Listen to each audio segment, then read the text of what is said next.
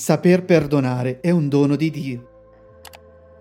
In questo brano di Vangelo si intrecciano due temi, gli scandali e il peccato, che deve essere sempre denunciato senza mai scendere a compromesso con esso, e la capacità di saper perdonare, di saper accogliere il fratello che riconosce il proprio errore per sapersi riconciliare con lui e con Dio.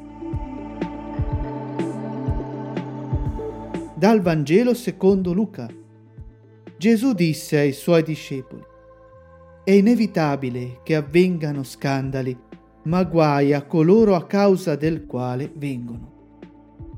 Gesù si rivolge ai discepoli, a coloro che hanno una responsabilità. Lo scandalo è quando chi ha un ministero allontana da Dio, contraddice il Vangelo con le sue scelte. È meglio per lui che gli venga messa al collo una macina da mulino e sia gettato nel mare, piuttosto che scandalizzare uno di questi piccoli. State attenti a voi stessi. I più piccoli non sono solo i bambini, ma tutti coloro che sono piccoli nella fede. Chi ha una fede fragile e più di altri rischia di perdersi. Gesù mette in guardia dal pericolo di dare scandalo. Spesso cadiamo nell'illusione che ciò che non è visto non sia male. Avere invece la libertà di stare nella verità, sinceri con se stessi e con gli altri. Se il tuo fratello commetterà una colpa, rimproveralo, ma se si pentirà, perdonagli. E se commetterà una colpa sette volte al giorno contro di te e sette volte ritornerà a te dicendo «Sono pentito», tu gli perdonerai.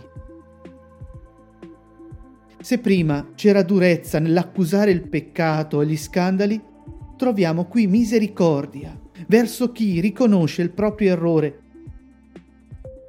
Il perdono è il farmaco più potente.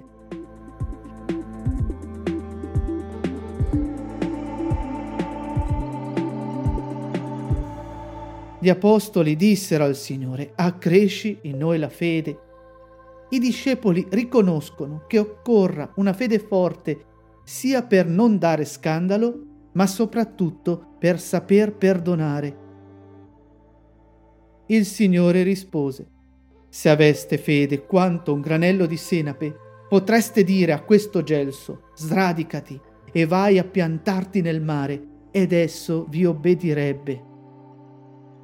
Una fede forte è una fede che ci rende piccoli. Un granello piccolo del nostro egoismo, una fede che ricerca in Dio la propria forza.